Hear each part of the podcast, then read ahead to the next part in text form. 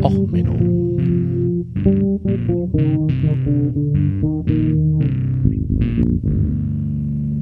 Der inkompetente Podcast über Dinge aus Militär, Technik und Computer, die so richtig in die Hose gingen. Es gibt auch eine längere Folge, wo ich mich darüber aufrege, warum ich so bescheuert war, einfach nur eine Plattform zu nehmen. Aber man möchte ja auch in seiner Freizeit nichts mit Computern machen, ne?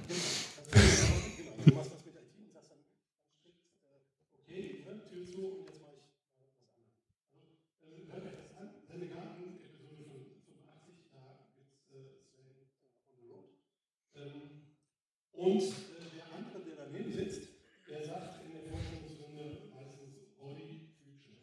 Und äh, der äh, hat halt das Leid, dass er irgendwie unterwegs ist. Und über diese ganzen Misslichkeiten. Ja, oder die Freud. Also. Genau, manchmal, also ich bin heute damit gefahren. Und die beiden äh, erzählen euch über Dinge, alles, was da schief geht. Ja, herzlich willkommen zu Och Menno, der 36C3 Sonderausgabe. Äh, heute übrigens mit einer Premiere. Äh, jede Och Menno Folge hat normalerweise einen Metal-Titel. Dieses Mal mit dem Resistor, also auch dem Widerstand im Elektrischen, sind wir mal bei Yellow und Dance-Musik. Ähm, weil Nee, ich spiel's nicht ein, sonst kriegen wir wieder Probleme mit YouTube. Ähm, aber da ist ja so ein schönes Zitat auch drin, das ist nämlich der Text besteht im Endeffekt nur drunter, You are uh, being taken under our power to your destination, faster, faster, welcome to disaster. Und das passt doch bei der E-Mobilität wunderbar. Ähm, ich habe Roddy auf dem Camp kennengelernt, ähm, da haben wir uns wunderbar über Luftschiffe unterhalten. Das ist ja so das nächste nach Flugtaxis. Und dann dachten wir, wir machen jetzt die nächste Zukunftstechnologie, äh, E-Mobilität. Ähm, ich selber bin auch unter die E-Mobilisten gegangen, nachdem mein 13 Jahre nee, 16 Jahre alter Golf sich Ostern dafür entschieden hat, ein äh, Airbag mehr wert zu sein als der Restwert des Autos. Ähm, dann haben wir angefangen, uns mal zu interessieren für Autos. Dann bin ich natürlich als treuer Volkswagen-Kunde zum Volkswagen gerannt mit so meinem Metal-Shirt. Die fingen die an so, nee, wir verkaufen Ihnen nichts. Hier ist der Junior-Assistent, der kann Ihnen mal die Gebrauchten zeigen. Da sagte ich, ja, guten Tag, ich bin Diplom-Ingenieur. Ich würde gerne einen Neuwagen bar kaufen, wenn es sein muss. Da guckten sie mich an, kam der Chef vorbei, sagte, ja, gern Hybrid, weil äh, Fahrverbotszone in Kiel Innenstadt, lassen wir mal. In Kiel, wer es nicht kennt, die haben Luftprobleme, haben da einen Staubsauger daneben gestellt um neben der Messstation, um zu versuchen, dass es mit der Luft besser wird. Das klappt dann auch nicht. Da sagte mir Ist, Frau ist das das, wo äh, die rechte Spur Fahrverbotszone ist, alle anderen Fahrverbot- Spuren nicht. Genau, die machen da alles, damit sie kein stadtweites Fahrverbot kriegen. Ich glaube, die waren diverse Male bei X33. Genau, mit einem mobilen Staubsauger direkt neben der Messstation. Ähm, die Messstation blockiert übrigens den Fahrradweg. Richtig. Ähm, so, und ähm, da ich mich ja, wie gesagt, mit allen, was schief geht, beschäftige, dachte ich, machen wir mal E-Mobilität. Äh, bei VW sagten sie mir, ja, äh, Hybrid könnten wir ihn verkaufen, geht aber nicht wegen der Schummelsoftware. Die Dinger gehen jetzt gerade nicht durch den Abgaswerte. Wir können ihnen kein Hybrid verkaufen. Sie könnten aber einen E-Golf kriegen. Naja, dann habe ich bei einem anderen Hersteller ein Hybrid bestellt. Das war jetzt vor fast einem Dreivierteljahr. Und ich warte immer noch drauf. Ähm, deswegen jetzt auf anderen Verkehrsmitteln unterwegs. Ja, und Roddy ist ja bekannt für seine E-Mobilität aus der Freak Show. Und ähm, deswegen hatten wir uns gedacht, okay, machen wir heute mal was zu E-Mobilität. Genau. Vielleicht äh, rekapitulieren wir mal meinen Werdegang. Ich habe hier, also es wird keine Dia-Show, keine Angst. Ich, aber ich habe einige wenige äh, ähm, Bilder dabei. Man sieht hier ähm, glänzend in der Sonne stehen. Mein erstes eigenes Auto, mein erstes E-Auto. Also ich hatte nie einen Verbrenner. Äh, dieses Auto habe ich ob der Farbe oder beziehungsweise, ja, also ich habe diese Farbe mal beschrieben als Cappuccino. Ähm, irgendjemand auf Twitter hat das dann gleich für den Namen des Autos gehalten, deswegen hieß dieses Ding dann Cappuccino. Ähm, ich habe das in der Nähe von München von einem äh, Händler gebraucht erworben und dachte mir, naja, dann fährst du halt von München nach Berlin mit dem E-Auto. Wie man sieht, man kann es tatsächlich an einigen Stellen laden, womit ich nicht gerechnet habe, obwohl ich das hätte rechnen, damit rechnen müssen, ist, dass im Land Brandenburg natürlich die Infrastruktur endet und ich bin dort fast liegen geblieben und äh, bin dann äh, tatsächlich im Turtle-Modus. Also man hat im, im, im äh, Dashboard, im, in der Anzeige äh, taucht so eine Schildkröte auf, wenn das Auto der Meinung ist, du solltest jetzt wirklich laden und du solltest jetzt wirklich nicht mehr schnell fahren bin ich also im Turtle-Modus zurück nach Sachsen-Anhalt und habe mich dort vor irgendeinen Supermarkt gestackt, gestackt, gestackt. Ähm, während ich dann noch geladen habe, kam dann jemand vorbei und hat sämtliche Lichter ausgeschaltet. Da stand ich dann im Dunkeln. Ähm, aber ich deswegen heißt es ja auch in manchen Berichten Dunkeldeutschland, ne? Da muss man die Lichter abends ausmachen, sonst würde der Name ja nicht mehr passen. Ja, aber das würde ich ja so nie sagen. Also ähm, genau, und dieses Auto ähm, lebte dann genau sechs Tage lang, ähm, weil mir ein VW-Bus dazwischen kam. ähm, dieser VW-Bus hat mir die Vorfahrt genommen und äh, für mich einen administrativen Aufwand aufs, ausgelöst, der sehr interessant war, weil ähm, dieses Auto hat eine Leihbatterie. Was bedeutet, die Batterie gehört nach wie vor Renault. Das Auto gehört mir, aber die Batterie gehört Renault. So. Was passiert da eigentlich in einem Unfallfall? War mir vorher nicht bekannt, musste ich dann erst mal lernen. Ähm, was auch der, der ähm, Sachverständige nicht wusste, war, dass er den Zustand der Batterie gar nicht äh, per Sachverstand äh, jetzt beschreiben musste, sondern nur den Rest des Autos. Das zog sich ein bisschen hin und her. Diverse Telefonate zwischen mir, der Renault Bank, dem Sachverständigen und irgendwelchen Versicherungen. Ähm, ist ja auch eigentlich spontan, ne? Also das, man hört doch immer so, sobald ein Unfall ist, explodiert sofort die Batterie. Ne? Da ist ja hochbrennbares Material drin. Also ähm ja, die Feuerwehr, die anwesend war, war auch schwer verunsichert. Aber es ist offensichtlich brennt dieses Auto nicht. Ähm, Offensichtlich hat es Tage später immer noch nicht gebrannt, obwohl da das Raten nicht mehr so gut aussieht. Ähm,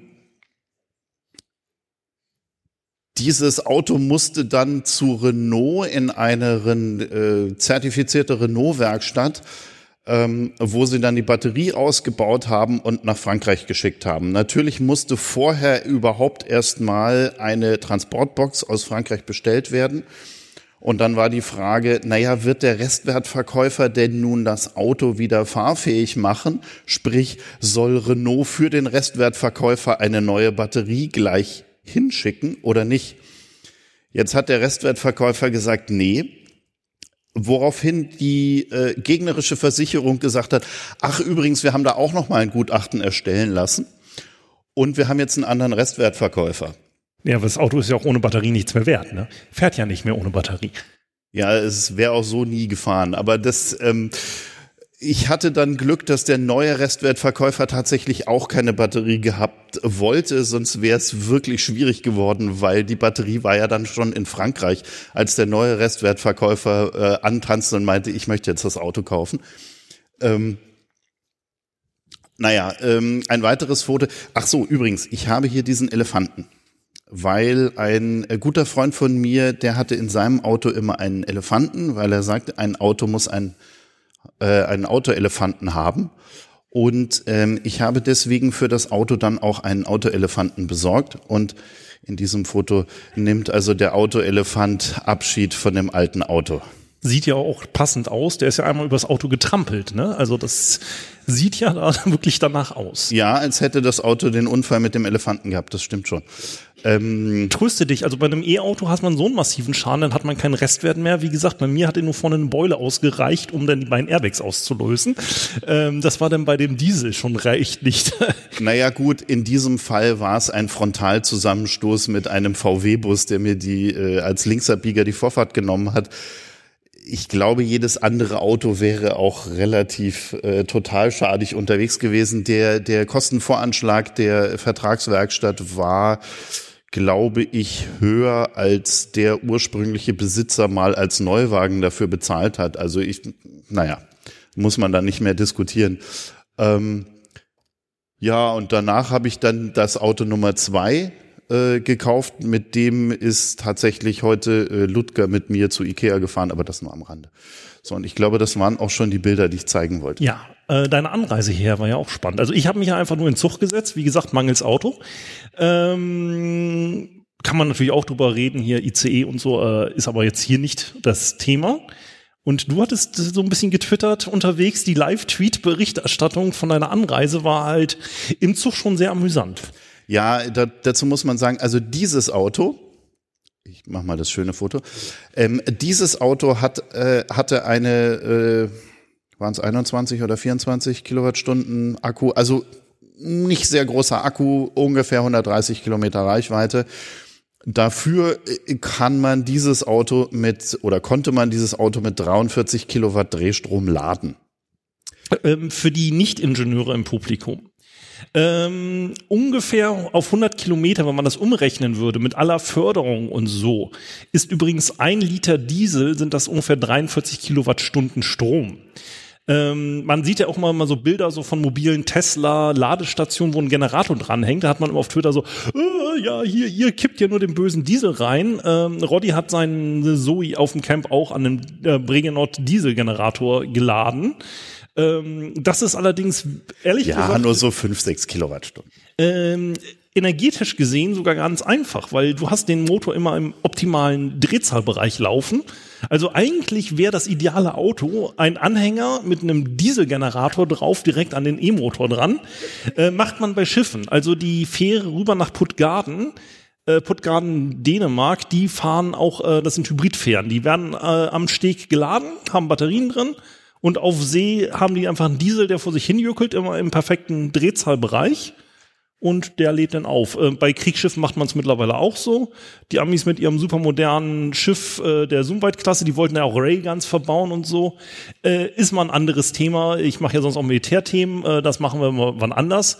Aber die haben halt auch Diesel elektrisch, das ist mittlerweile relativ normal bei Schiffen, weil man stellt fest, wenn man ein paar tausend Diesel weniger verfeuert, lohnt sich das im Geld. Ähm, ja, und du hattest jetzt, wie gesagt, unterwegs das Problem mit einer anderen Batterie. Worauf ich, worauf ich hinaus wollte, also diese ursprüngliche Zoe hatte diese 43 Kilowatt Schnellladefähigkeit mit einem ungefähr 20 Kilowattstunden großen Akku. Also in einer halben Stunde ungefähr voll. Das war die erste Generation. Die zweite Generation Zoe kommt jetzt mit einem 40 Kilowattstunden Akku, aber man kann ihn nur noch mit 22 Kilowatt laden. Ich glaube, es ist relativ klar, dass es bedeutet, dass es viermal so lange lädt, das Ding. Ja. Ähm, dieses Auto ist also nicht wirklich äh, Langstrecken äh, kompatibel. Ich bin trotzdem hierher gefahren und Aber weil ich meine, du bist ja immerhin ein Berliner, der ein Auto besitzt. Das ist ja schon ein Sonderfall, ne? ja, aber auch erst seit äh, drei Jahren oder so davor ich, war ich ja äh, über 20 Jahre Berliner ohne Auto. Also das ist ganz normal. Äh, was ich eigentlich sagen wollte, dieses Auto ist eigentlich nicht langstreckenfähig und wenn man eine längere Strecke fährt und zwischenlädt, dann hat man äh, Zeit, die Landschaft zu genießen. Zeit, die Landschaft zu genießen. Ähm, ich bin inzwischen darauf verfallen, immer in kleinere Städte zu fahren, wo es so, naja, so City Charger so am Wegesrand gibt, wo man sich dann eventuell irgendwo in einen Café setzen kann, ganz in Ruhe einen Kaffee trinken. Es entschleunigt ja auch das beim Anreisen, wenn man so zwei Stunden in einem Café sitzt. Äh, jede 120, äh, 200 Kilometer oder was schafft die neue Zoe? Die schafft auch ungefähr 300 Kilometer. Man will allerdings nicht wirklich im, im Turtle-Mode an einer Ladesäule ankommen, weil äh, Nee, du fährst halt nicht mehr im Turtle-Mode, du lädst nur noch im Turtle-Mode. Das ist natürlich Richtig. eine Steigerung, das Richtig. macht das insgesamt komfortabler. So, ähm, lange Rede, kurzer Sinn. Ich habe also die Strecke von Berlin hierher nicht in einem Rutsch geschafft. Lag auch ein bisschen daran, dass der Akku nicht voll war, als ich losgefahren bin. Und habe mir dann ausgedacht, machst du mal Zwischenhalt in Coswig-Anhalt. Ein Ort, den ich noch nicht kannte. Hände hoch, wer kennt den Ort? Wer kennt Coswig in Anhalt? Gut. Wer kann sich vorstellen, wie viel am zweiten Weihnachtsfeiertag in Coswig-Anhalt los ist? Richtig, nichts. Also, ähm, wie habe ich so schön geschrieben, die äh, hochgeklappten Bürgersteige haben ihre Bürgersteige hochgeklappt. Da war also wirklich gar nichts. Das Eiscafé Venezia hatte zu, der Bäcker hatte zu, das Museum hatte zu, es hat geregnet, äh, es war windig. Einzig und allein der ortsansässige Chinese hat es nicht mitbekommen, dass man offensichtlich am zweiten Weihnachtsfeiertag in Coswig nicht aufzuhaben hat. Der hatte also offen und war brechend voll mit Rentnern. Das soll jetzt nicht wertend klingen, aber ich habe mich sehr jung gefühlt, als ich da rein bin in diesen Laden. Ähm, der war aber sehr nett und hat mir trotzdem noch einen Platz gegeben. Deswegen habe ich dann dort mehr oder weniger chinesisches Essen gegessen äh, und bin dann weitergefahren. Aber das, das war schon sehr interessant. Also man konnte da wirklich überhaupt gar nichts tun. Äh, die Ladesäule funktionierte, Gott sei Dank, aber äh, das war's dann auch schon. Ja, und das ist ja auch so ein Problem insgesamt mit der E-Mobilität. Also wir hatten uns halt auch überlegt, okay, wir sind auch Straßenparker, wie man so schön sagt, Laternenparker. Wir wohnen ja auch in der Innenstadt. Gut, Kiel ist was anderes als Berlin. Ähm, und da hatten wir uns halt überlegt, hey, komm, ähm, E-Auto. So, ähm, in Kiel gibt es eine Lademöglichkeit, das ist bei der lokalen Sparkasse. Also das ist die Lademöglichkeit.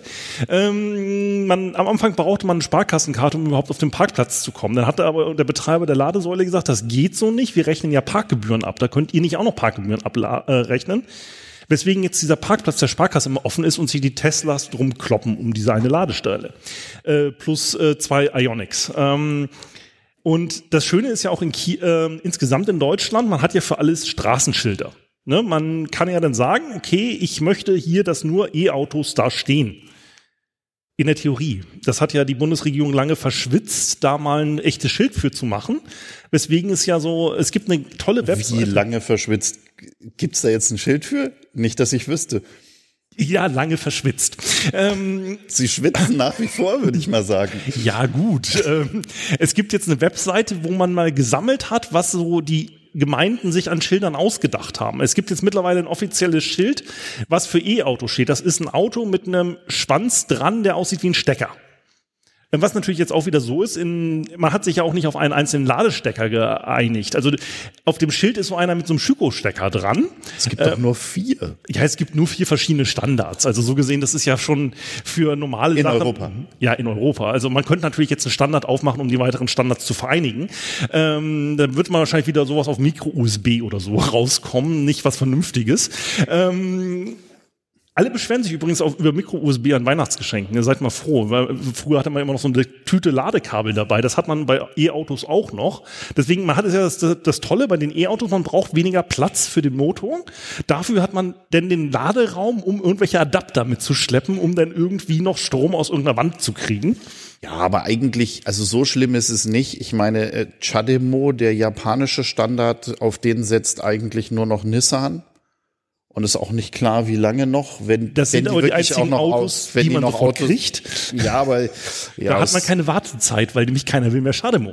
Also wenn ihr unbedingt ein E-Auto haben wollt, Nissan ist jetzt eine gute Chance. Alle anderen dauert so ein bis zu ein Jahr. Ja also. gut, aber Nissan sind auch die, die es geschafft haben, ein Elektroauto in, in die dritte Generation zu bauen und immer noch keine Möglichkeit haben, den Akku zu heizen oder zu kühlen. Wo du dir so denkst, so äh, Leute, ja, also habt ihr Ingenieure oder machen? Optimale Ladetemperaturen würde ja nur dafür sorgen, dass der Akku schneller lädt.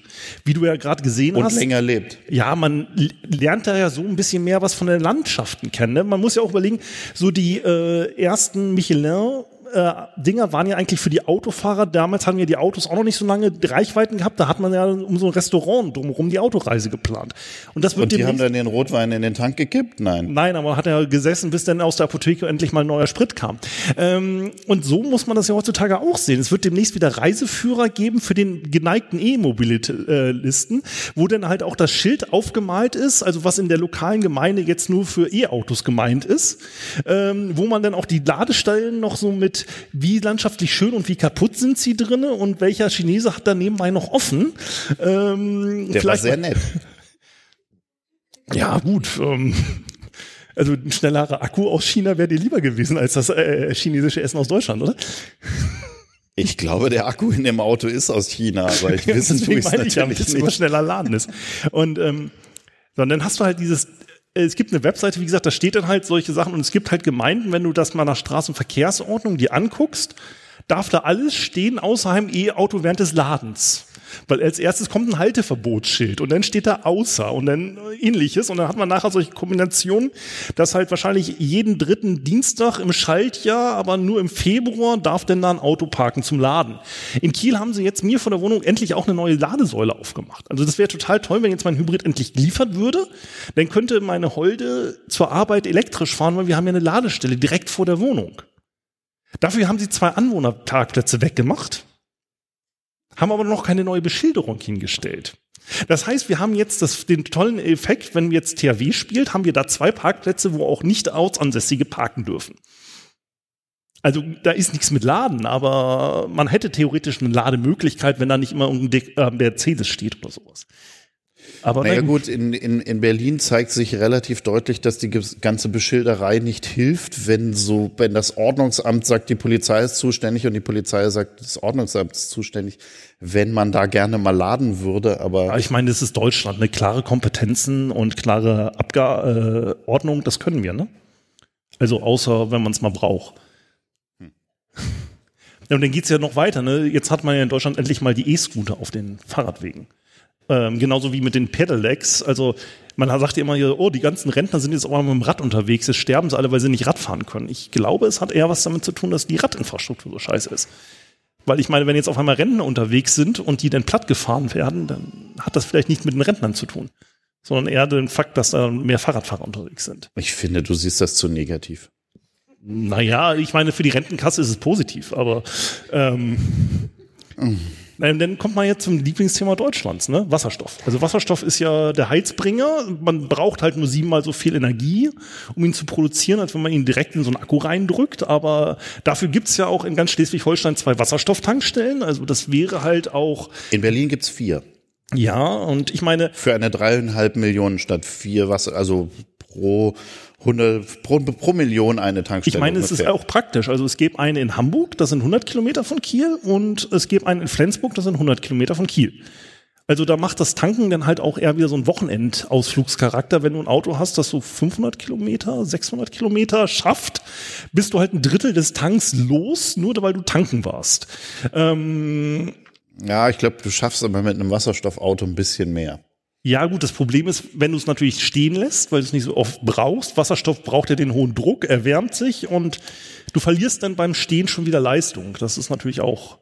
Aber dafür ist es der Vorteil, es brennt leichter als ein Wasser, äh, einen normalen Benziner. Es ist von Vorteil. Also der Wasserstoff brennt halt in einer schnellen Stichflamme relativ heiß weg und er kokelt nicht vor sich hin. Also ja, vor allen Dingen hast du ja in dem Tank 600 Bar. Das heißt, wenn da ein Loch drin ist, dann brennt es nur in eine Richtung.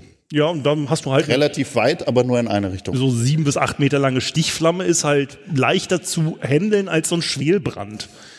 Ähm, man muss es halt positiv sehen. Ne? Ähm, gut, ich mein Chemielehrer damals, der hatte von der ähm, Schule den goldenen Feuerlöscher zur Rente gekriegt, weil der hat es mal hingekriegt, dieses Experiment mit Wasserstoff und Sauerstoff in so einem Ballon.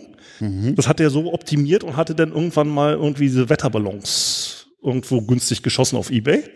Und mit so, sagen wir es mal so, wir hatten einen Chemieraum, der eine neue Deckenverkleidung brauchte und neue Fenster. Aber na gut, äh, kann passieren. Okay. Äh, das ist ja in Norwegen, ist ja dann so eine Wasserstofftankstelle mal gut in explodiert. Ist ja, allerdings gut. harmlos irgendwie. So eine normale Benzintankstelle, die brennt sieht spektakulärer aus. Ne? Also war ja, langweilig. die brennt ja auch länger. Ich meine. Ja gut, es gab halt einen dicken Knall, und war die Wasserstofftankstelle weg, aber. Ja, und die hat auch keine Deckenverkleidung. Also ich meine, insofern. Ja, und sie hatten sie von Anfang an eingemauert in so Explosionsschutzwände, also so, so sinnvolle Sicherheitsmaßnahmen. Ja, das macht hast, irgendwie keinen Spaß. Du ne? hast recht, also die, die Fotos sahen überhaupt nicht spektakulär aus. ja, es war halt so langweilig. So ein Explosionspilz nach oben und ne, Feierabend. Ähm, Wasserstofftankstellen sind aber auch total praktisch. Ne? Also das entschleunigt auch das Tanken. So eine weil wie gesagt, der Wasserstoff wird ja mit 600 Bar in so ein Auto reingedrückt oder 300, je nach Automobil, ne? Nein, der hat 600 im Auto. Du brauchst aber 700 auf der Tankstelle, damit das Zeug auch in das Auto reingeht. Dauert auch nur eine Viertelstunde, je Auto den Druck wieder aufzubauen in der Tankstelle. Das ist das eigentliche Problem. Du musst den Druck wieder aufbauen, sonst fließt es der restliche Wasserstoff vom Auto in die Tankstelle zurück. Das willst du ja auch nicht unbedingt. Also, Für den Tankstellenbetreiber wäre das auch ein Geschäftsmodell, ne? Kommen Sie vorbei, wir machen Ihr Auto leer. Ja, und das ist halt so dieses, man hört ja immer, oh, Wasserstoff, ne? das geht ja viel schneller als das äh, so ein E-Auto tanken. Wenn du jetzt überlegst, ein modernes E-Auto, die haben ja teilweise so 80 Prozent Ladekapazität, wenn du sie 100 Kilowatt ähm, äh, Schnelllader hast, die sind ja in 20 Minuten wieder auf 80 Prozent teilweise. Während du so ein Wasserstoffauto jede Viertelstunde nur ein Auto betanken, dann noch so die Sicherheitsmaßnahmen drumherum.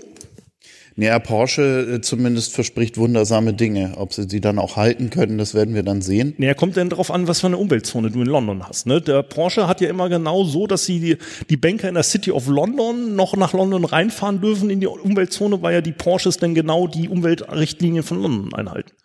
Deswegen haben ja die meisten Hybride immer diese 50 Kilometer Reichweite, ne? weil London hat eine 50 Kilometer Umweltzone, darfst du nicht rein, wenn du nicht die 50 Kilometer schaffst. Nee, ich weiß nur, dass der, dass der, dass der Porsche Taycan äh, irgendwie nach EPA-Rating, dieses amerikanische Rating, relativ viel verbraucht und für den riesen Akku, den er hat, äh, auch nur eine äh, relativ überschaubare Reichweite. Also der kommt nicht viel weiter als, als die Zoe, hat aber irgendwie zweieinhalb Mal so großen Akku. Und da fragt man sich, was haben die Jungs von Porsche da gemacht, dass der Naja. so viel Strom verbraucht? Ökonomisch fahren und Porsche, ne? Ja gut, es ist jetzt nicht die Zielgruppe für Leute, die nicht so viel verbrauchen wollen. so das ist mir geschwindigkeitsangepasst im Windschatten eines LKWs fahren, damit man ja die Reichweite maximiert, wird so bei so einem Porsche wahrscheinlich nicht sein. Das ist ja auch das Problem, dass du hast so mit so E-Scootern und so, ne, ähm, dass die Leute halt immer diesen Überholzwang haben und so ein Porsche ist ja so ein eingebauter Überholzwang, ne? Der muss ja immer gleich erstmal aufs Gas treten und rekuperieren. Mit der Bremse wird er wahrscheinlich auch nicht viel. Also da ist die Reichweite wahrscheinlich eher realistisch. Nach Angaben des Herstellers tut er es tatsächlich. Ja, dafür müsste man bremsen. Mit dem Porsche. Good point. wer, wer bremst, verliert, oder? So war doch die Regel. Ja. Aber das Schöne ist, äh, wenn man mit so einem Auto dann verliert, verliert man auch länger. Ne? So die Feuerwehr muss den ja dann mehrere Tage in so Wasserkanister stellen. Ist aber eigentlich das Schöne bei In solchen Österreich, in Österreich hat das eine Feuerwehr tatsächlich mal gemacht, hat sich einen Container liefern lassen, hat den mit Wasser befüllt und hat das ganze Auto so wie es war in den Container getan. Und nach drei oder vier Tagen haben sie es wieder rausgeholt. Aber ich meine, wenn das Lithiumzeug mal brennt, dann brennt es relativ Ja, ausdauernd. genau. Es gibt ja hier Top Gear, kennt man ja, diese britische Automobilsendung. Da gibt's ja einen Nachfolger, der nennt sich Grand Tour. Und die haben ja ein Special gemacht, da haben sie diesem Amerikaner, James Hammond, oder wie heißt der? Dem haben sie auf jeden Fall einen, ähm, den einen der ersten E-Rennwagen gegeben und die anderen beiden hatten halt so normale und dann haben sie halt dann Spaß draus gemacht, dass der immer, oh ja, wir fahren jetzt mal quer durch die Stadt, äh, da ist ein schönes Ding, da fahren wir nicht die Rennstrecke, aber da ist eine E-Ladestation, da laden wir dann wieder den Rennwagen und dann fahren wir dahin und haben da halt eine ganz lange Witz draus gemacht und dann haben sie gesagt, wir machen ein Bergrennen und da hat das Ding richtig gut beschleunigt. Es hat noch viel mehr beschleunigt, als es dann auf einmal die Klippe runterflog. Ähm, hat angefangen zu brennen, hat, glaube ich, acht Tage lang gebrannt, weil die Feuerwehr hat dann gesagt, gut, liegt auf einer Kuhweide. Da geht immer wieder so ein Lithium-Akku hoch, der brennt dann so eine halbe Stunde, dann macht er den nächsten ein bisschen warm, das dauert eine Weile, bis der wieder brennt, da sind so ein paar tausend Zellen drin, da hast du ein paar Tage was von. Und haben den einfach liegen lassen. Das war schön, es waren halt eine eine Million Euro Prototyp, den sie da für die Show gesammelt haben. Ja, Ähm, nicht ganz. Das war der Rimac Concept One, hieß dieses Teil. Davon wurden acht gebaut. Jetzt gibt's offensichtlich noch sieben. ähm, dieses Auto, äh, das war, glaube ich, so- soweit mir bekannt ist, das erste Elektroauto mit einer mit einem zweiten Gang, weil die Motoren sind so abgestimmt, dass sie dann so bei 250 das Schwächeln anfangen. Das heißt, man kann bei 250 in den zweiten Gang schalten und kommt dann locker bis 400 oder so. ja, ich weiß es nicht im ersten genau. Gang, ist doch geil, ne? Aber dieses, dieses Auto hatte auch tatsächlich vier Motoren. Für jeden, für jedes Rad einen eigenen Motor und äh, die haben sich sehr gerühmt darauf, dieses sogenannte Torque Vectoring zu machen, so dass man also tatsächlich, wenn du eine Kurve fährst, äh, mehr Beschleunigung außen hast, damit das Auto auch schön in die Kurve reinzieht und und und. Ja, und dann halt, hat halt auch was für die Lokalbevölkerung, ne? Drei, also acht Tage lang ein Feuerwerk. Ist halt auch ein guter Abschluss eines Rennens. Waren auch, er war als erster im Ziel. Ähm, Richtig, er war als erster im Ziel und hat dann ist dann noch ein paar äh, Kurven gefahren und äh, ja hat dann doof gelaufen, ne? ist dann irgendwie 100 Meter die Weide runtergepurzelt. Und ja. Kann man halt machen, ne?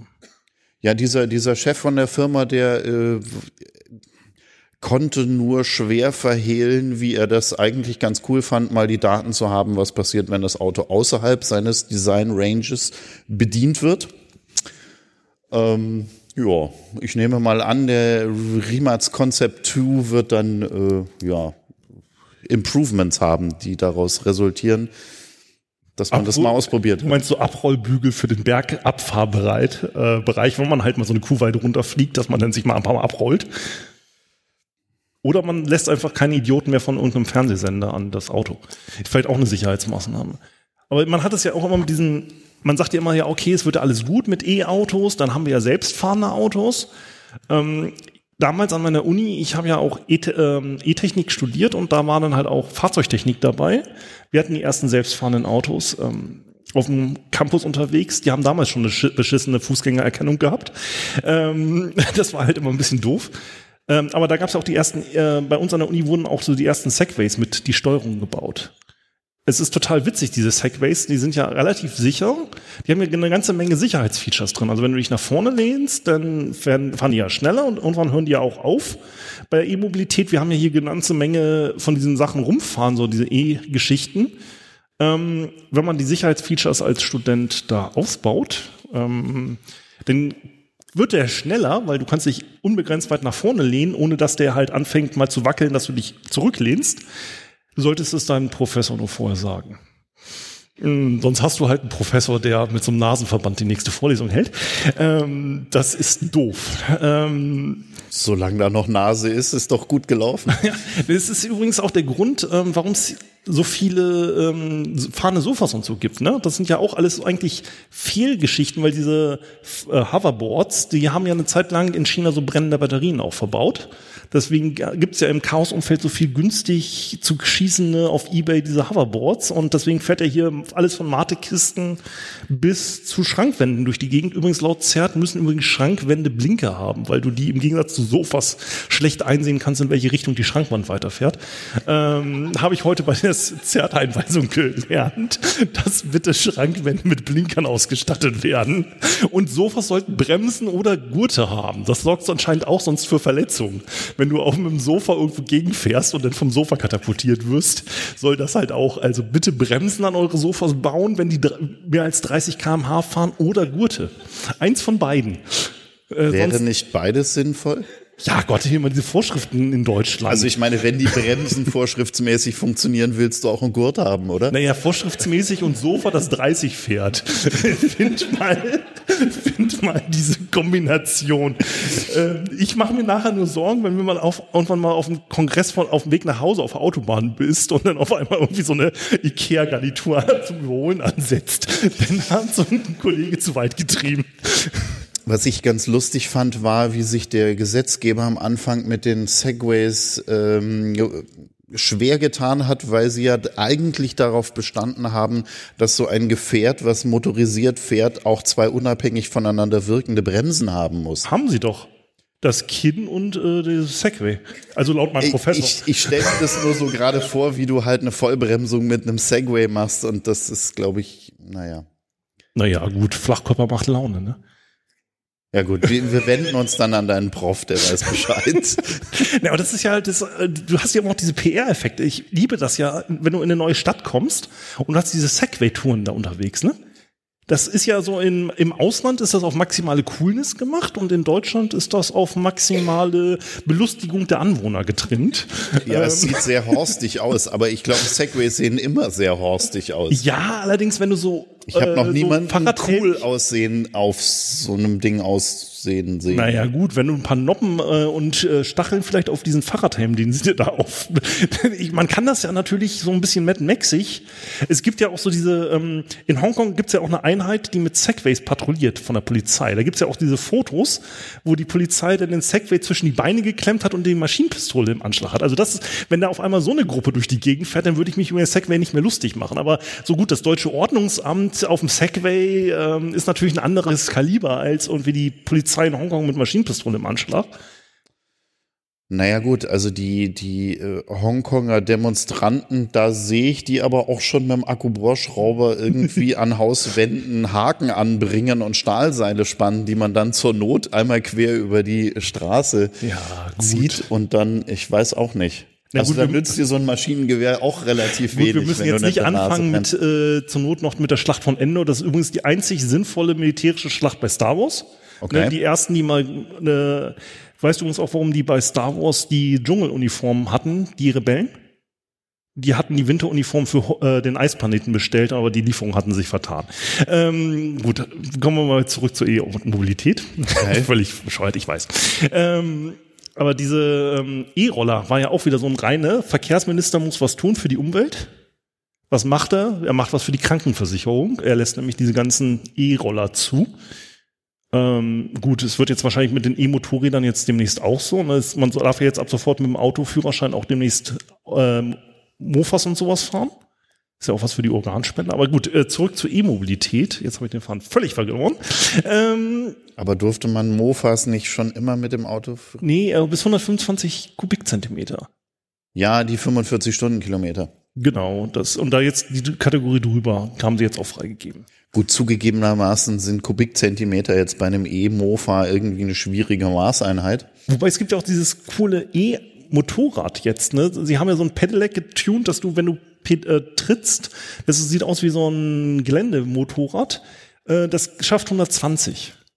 Das sieht natürlich total doof aus auf der Autobahn, wenn du da einen hast, der am Kurbeln ist, weil die, der, das Gaspedal ist dort einfach mit Tretpedalen getrieben. Das Ding hat halt wirklich einen ordentlichen Wumms drin. Das ist so ein Crossbike eigentlich. Das ist halt die Idee, dass es gibt ja diese ähm, Motor Trial, wo du dann halt rumhüpfst auf deinem Motorrad und dann versuchst zu, zu balancieren. Und da haben sie jetzt eins gebaut, das halt durch dieses Treten, damit du möglichst präzise über so einen Hindernisparcours fahren kannst. Und da haben sie jetzt ein YouTube-Video, wie sie das halt auf die Autobahn bringen. Das sieht halt total bescheuert aus. Da, ist, da hast du einen, der zum Überholen ansitzt und halt am Treten ist. Ähm, da wundert man sich bestimmt auch als Autofahrer, wenn da so neben dir einer vorbeiknallt. Und so ein e ähm, Fahrzeug hat ja einen richtigen Antritt. Das muss man ja auch mal ganz offen zugeben. Also E-Fahrzeugfahren macht richtig Laune. Also wenn man halt einen normalen Verbrenner kennt, so im Stadtverkehr, das macht echt Laune. Du trittst aufs Gaspedal und du hörst nichts. Du wunderst dich, fährst überhaupt, dann guckst du auf den Tacho, stellst fest, da hinten ist ein Blitzer. Ähm, und du trittst erstmal wieder auf die Bremse. Dann kannst du testen, ob das Rekuperieren funktioniert und dein Akku wieder voll ist. Aber wirklich E-Auto fahren macht richtig, richtig Laune. Ja, selbst bei so einer untermotorisierten französischen Schüssel ist das äh, immer noch spürbar. Der untermotorisiert, naja, gut. Wie viel hat der? Wie viel PS? ähm, So umgerechnet? ich glaube, Also diese 0 bis 20 schaffen die meisten ja immer relativ gut, weil sie halt einfach Dreh, stumpf Drehmoment haben. also 0 bis 100 sind, glaube ich, 12,8 Sekunden bei dem Auto. ist für so eine Familienklitsche doof ausgedrückt gar nicht so schlecht. Naja, naja. Nee, übrigens zum Thema ähm, Autobahn. Ne? Also ein, ein guter Freund von mir, der hat es mal geschafft, in Amerika irgendwie mit dem Fahrrad sich so dämlich anzustellen, dass er es tatsächlich mit dem Fahrrad auf den Highway geschafft hat. Wurde dann irgendwann von einem Motorradpolizisten angehalten, der zur Rede gestellt hat. Und die erste Frage, die er stellte, war, Where's your helmet? Hm, naja, dann hat er versprochen, er würde die nächsten Ausfahrt dann nehmen, weil so mit dem Fahrrad auf dem Highway ist vielleicht auch keine so gute Idee. Ja gut, das Problem ist jetzt insgesamt äh, mit den Navigationssystemen, das kommt ja jetzt auch an, selbstfahrende Autos, da werden wir auch noch mit ganzem Spa- Spaß mit haben. Vor allen Dingen, weil die meisten möchten ja keine Lizenzgebühren zahlen. Also es gibt genug Automobilhersteller, die die Daten direkt abgreifen von OpenStreetMap. Also wer so den internen Saboteur, ähm, In sich spürt? Ich sag nichts weiter, ähm, aber es ist halt auch so dieses Ding, dass diese Softwarequalität ja bei den Autos halt auch echt ein Problem ist. Ne? Also ähm, da hatte Tesla am Anfang ganz massiv mitzukämpfen, dass der die Autos am Anfang gut, die haben ja dieses Over the Air und immer mit Internet, da die können ja nachpatchen. Und VW hat ja jetzt ihren ID auch auf den Markt gebracht. Richtig. Und die Schlagzeile vor einer Woche oder so war, dass die Software so schlecht ist, das Over-the-Air-Update nicht funktioniert und die Teile jetzt irgendwie auf Halde produziert werden und irgendwann einer mit einem USB-Stick durch alle Autos durch muss und äh, die Software nochmal updaten muss, wenn die dann mal den Zustand erreicht hat, dass man, dass sich das dann lohnt. Ja, und jetzt fragst du dich, warum ich hatte eine Reservierung für so ein ID3. Ähm, die hast du wieder so, gelöst. Die habe ich gelöst. Man musste ja auch 1000 Euro anzahlen und ähm, dann war ich in Berlin mal in diesem Showroom. Die haben ja extra so an der besten Platz in Berlin Berlin haben sie in der Innenstadt ja so ein Showroom. Und dann Friedrichstraße heißt genau. der. Genau. Äh, der dann, Platz. Und da habe ich mir immer gedacht, so, hey, komm, guckst du dir mal an. Ich meine, du hast das Ding ja vorbestellt und dann hieß es, ja, nehmen Sie das jetzt bitte nicht. Das ist jetzt nur, also wir wollen da jetzt schon mal was zeigen, aber das ist noch ein Prototyp. Da dachte ich mir so, okay, äh, Beta-Software kenne ich. So stellen Sie sich bitte vor, der Button funktioniert. Ähm, und dann hast du denn dann haben sie ja auch denn dir als Vorbesteller noch stolz gesagt, ja, sie können jetzt die beste Edition bestellen, das geilste vom Geilen, kostet sie dann auch nur 50.000 Euro. Da dachte ich mir so, ey, 50.000 Euro für so eine Golfklasse, ähm, der übrigens weniger Kopfraum hat als ein Golf. Okay. Also, weil den kriegst du halt auch nicht in dieser Variantversion und sonst was, sondern du kriegst halt so eine Golfklasse für mehr Geld und wo sie dir sagen, also wissen Sie, die Oberfläche auf dem Navigationssystem, die ist auch noch nicht final und überhaupt die ganzen Inneneinrichtungen und Knöpfe, da sind wir uns auch noch nicht sicher und dann denkst du so, da bestelle ich natürlich gerne ein Auto.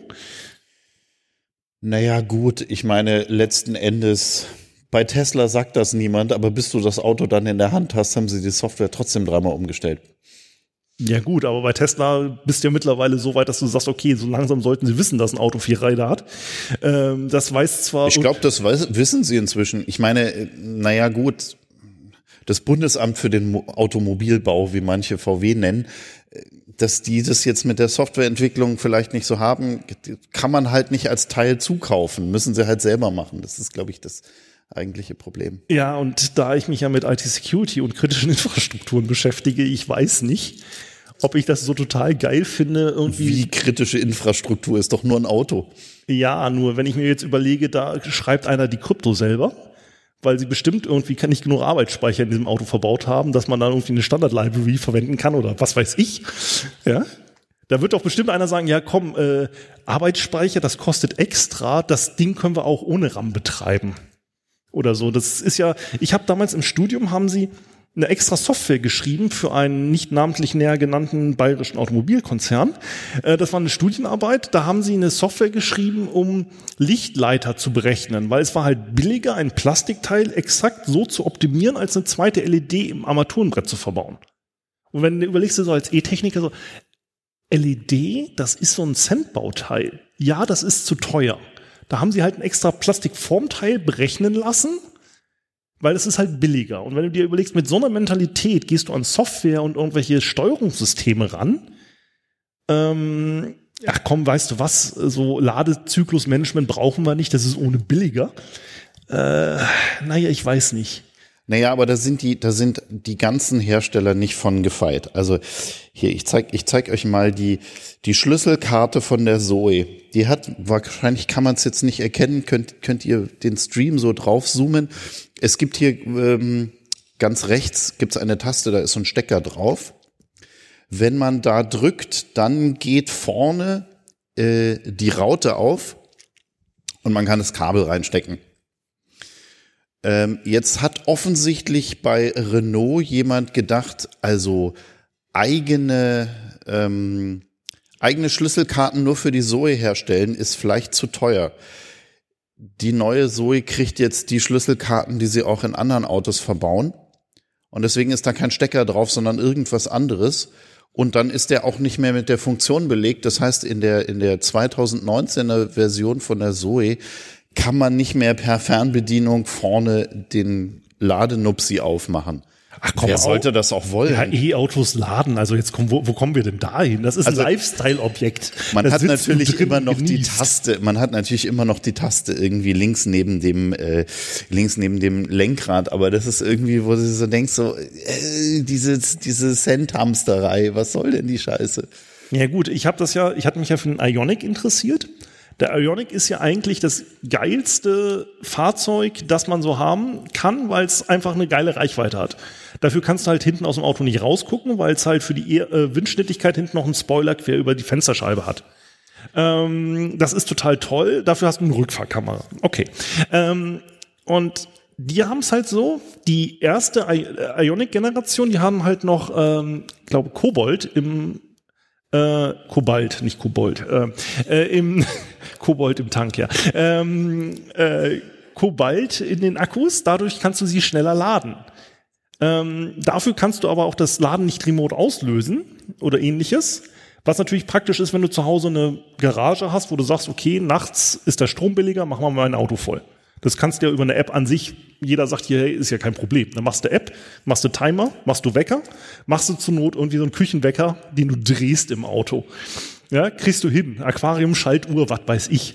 Ja, ähm, das haben sie jetzt erst im Nachfolgemodell gemacht. Die hat, äh, die, der neue Ionic hat eine App-Anbindung.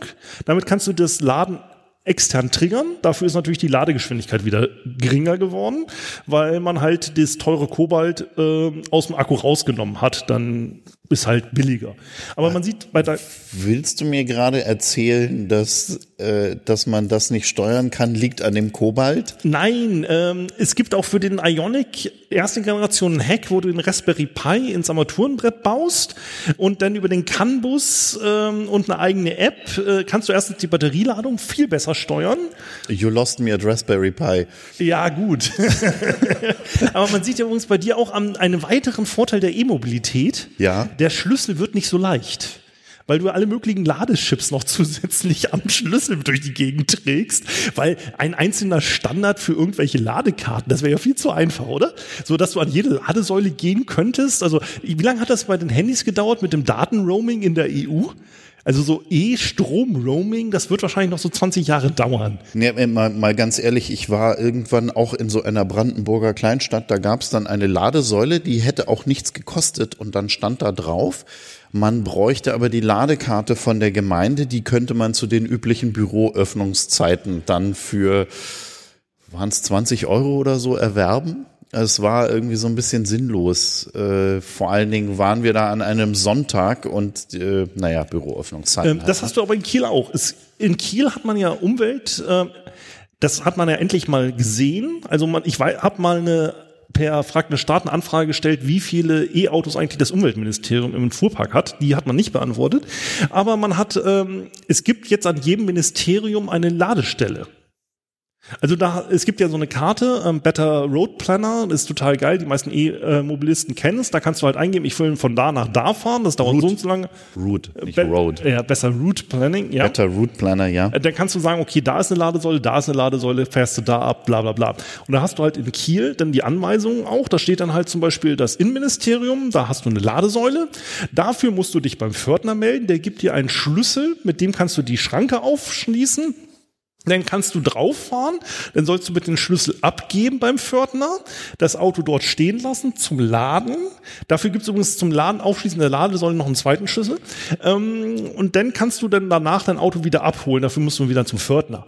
Ähm, das ist völlig einfach, bürgernah, so möchte man das. Ähm, da steht natürlich ähnlich dann auch noch diese eine E-Klitsche. Die meisten Behörden haben ja immer so ein Vorzeigeauto ne, ähm, so einen kleinen, der dann immer permanent einen Stellplatz von den Zweien blockiert, weil man hat ja was für die E-Mobilität getan.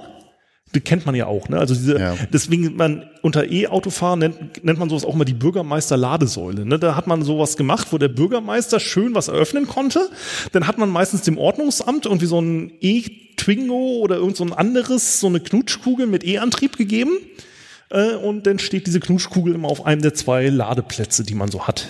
Also die lustigste Art, eine Ladesäule freizuschalten, hat, hatte ich neulich erlebt. Da ähm, gab es diese Ladesäule, da war auch eine Telefonnummer drauf für, wenn sie nicht funktioniert.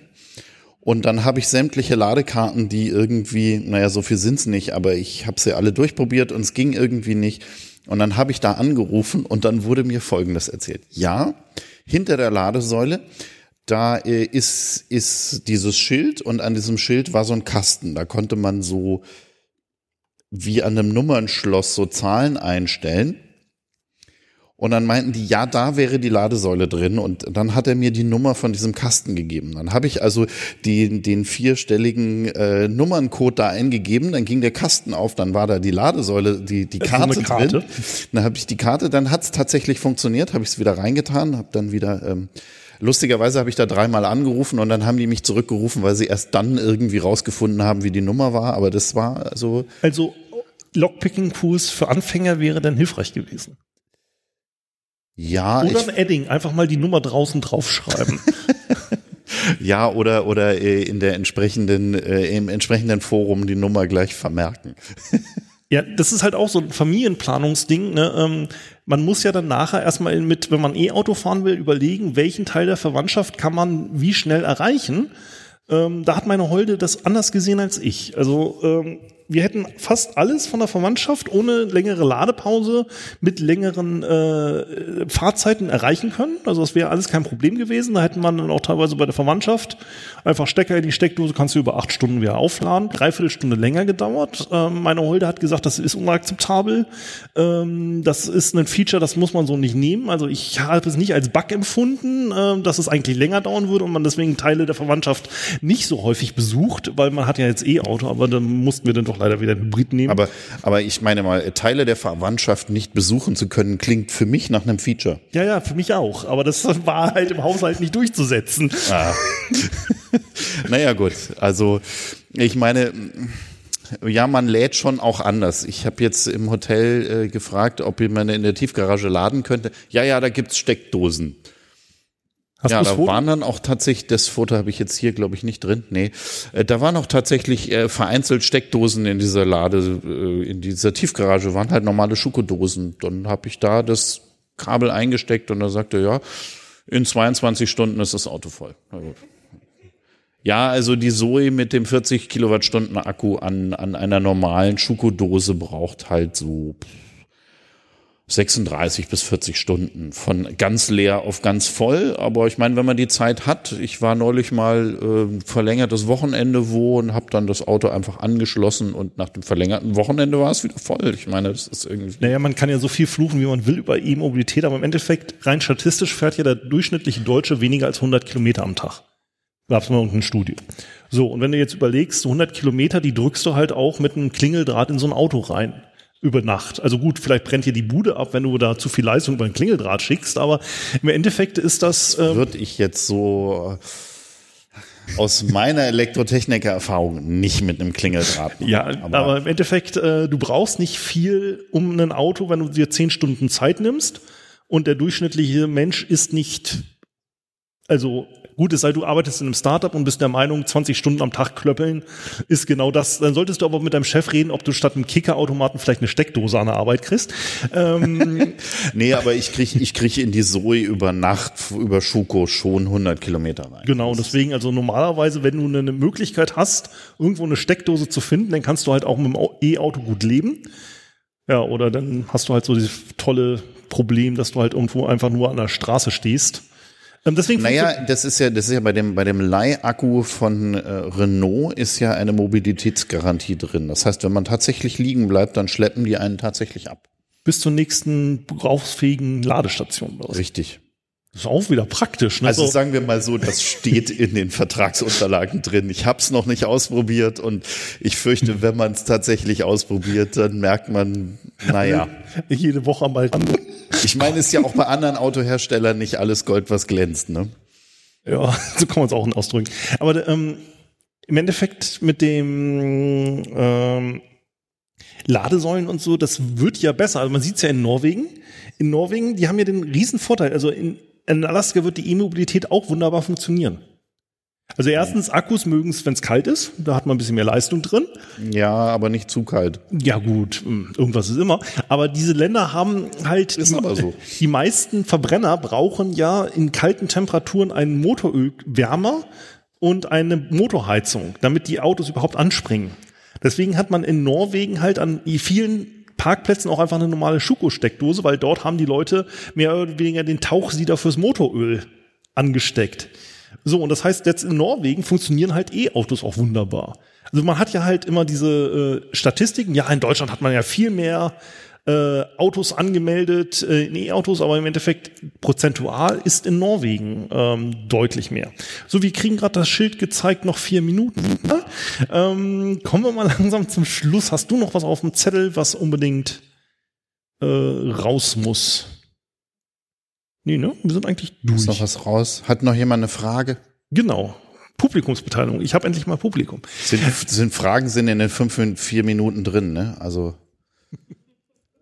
Oder kriegen wir, kriegen wir noch mal extra Zeit für Fragen? Nee, kriegen wir wahrscheinlich nicht. Ist ja auch kein Vortrag. Wir erzählen ja nur Unsinn hier. Ach, da, Da, haben wir da, eine. da ist ein, äh, ja, der Kohlenpott. Nee, dem, dem, dem, ja, ja.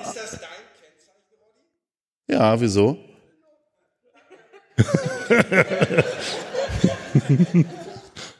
What can possibly go wrong? Okay, dann, dann, dann weiß ich ja, wenn Post kommt, wer da der Auslöser ist. Ja, ähm, ansonsten kurze Vorankündigung. Übermorgen gibt es einen weiteren auch Menno Talk. Da sitze ich mit der Claudia und dem Philipp von Das Ach und also Claudia vom Vienna Reiters Podcast und dem Datenschutz Podcast zusammen. Da machen wir eine Sonderfolge am Sendetisch zum Thema, was Beispiel habt ihr jetzt gerade erlebt. Ich sitze am Mikrofon, das ist schon mal ein riesen Nachteil. Ähm, weitere Nachteile wollen wir uns denn darüber unterhalten. Wie, dass du jetzt am Mikrofon sitzt, ist schon etwas, was schiefgegangen ist. Habe ich das jetzt richtig verstanden? Naja, wer mich jetzt in die Nähe vom Mikrofon selber lässt, ähm, na, na gut. Ähm, nee, also da machen wir noch mal eine Sendung zum Thema, ähm, was geht beim Podcasten schief. Wenn sich jemand noch dazu äußern will, kann, das ist ein offenes Forum. Wir haben, glaube ich, acht Mikrofone da, drei Plätze bis jetzt belegt. Also so gesehen, wenn sich noch jemand auslassen will, was beim Podcasten schief geht, kann auch dabei machen. Ich glaube, der Elefant hat noch nichts gesagt. So, jetzt. So, ansonsten, äh, ja, danke Roddy, dass du mal wieder dabei warst. Äh, wer noch mehr von Roddy hören will, es gibt noch eine Folge über Luftschiffe. Äh, ich weiß nicht, welche Nummer das war. Ähm, Ja, ich habe mal bei dem größten Luftschiffhersteller Deutschlands gearbeitet. jo. Also zu dem Zeitpunkt war er zumindest der größte. Man könnte es auch eine echte Luftnummer nennen. Ja. Das war mein erster richtiger Job und auch die erste Insolvenz, die ich mitgemacht habe. Also ich meine, was soll, was soll sein? Danach kann es nicht mehr schlimmer kommen. Ja, und ähm, ansonsten einen herzlichen Dank ans Publikum. Äh, statistisch passen in diesen Raum mehr Leute drin, als eine Folge bei mir Downloads hat. Also so gesehen, danke ans Publikum. Danke, dass ihr hier wart. Ja. So, dann danke nochmal an Roddy und danke ans Sendegate für die gute Betreuung hier. Genau. Vielen Dank auch von mir aus. So, und jetzt habe ich gehört, danach kommt nur der Niklas, der möchte einen leeren Raum, also äh,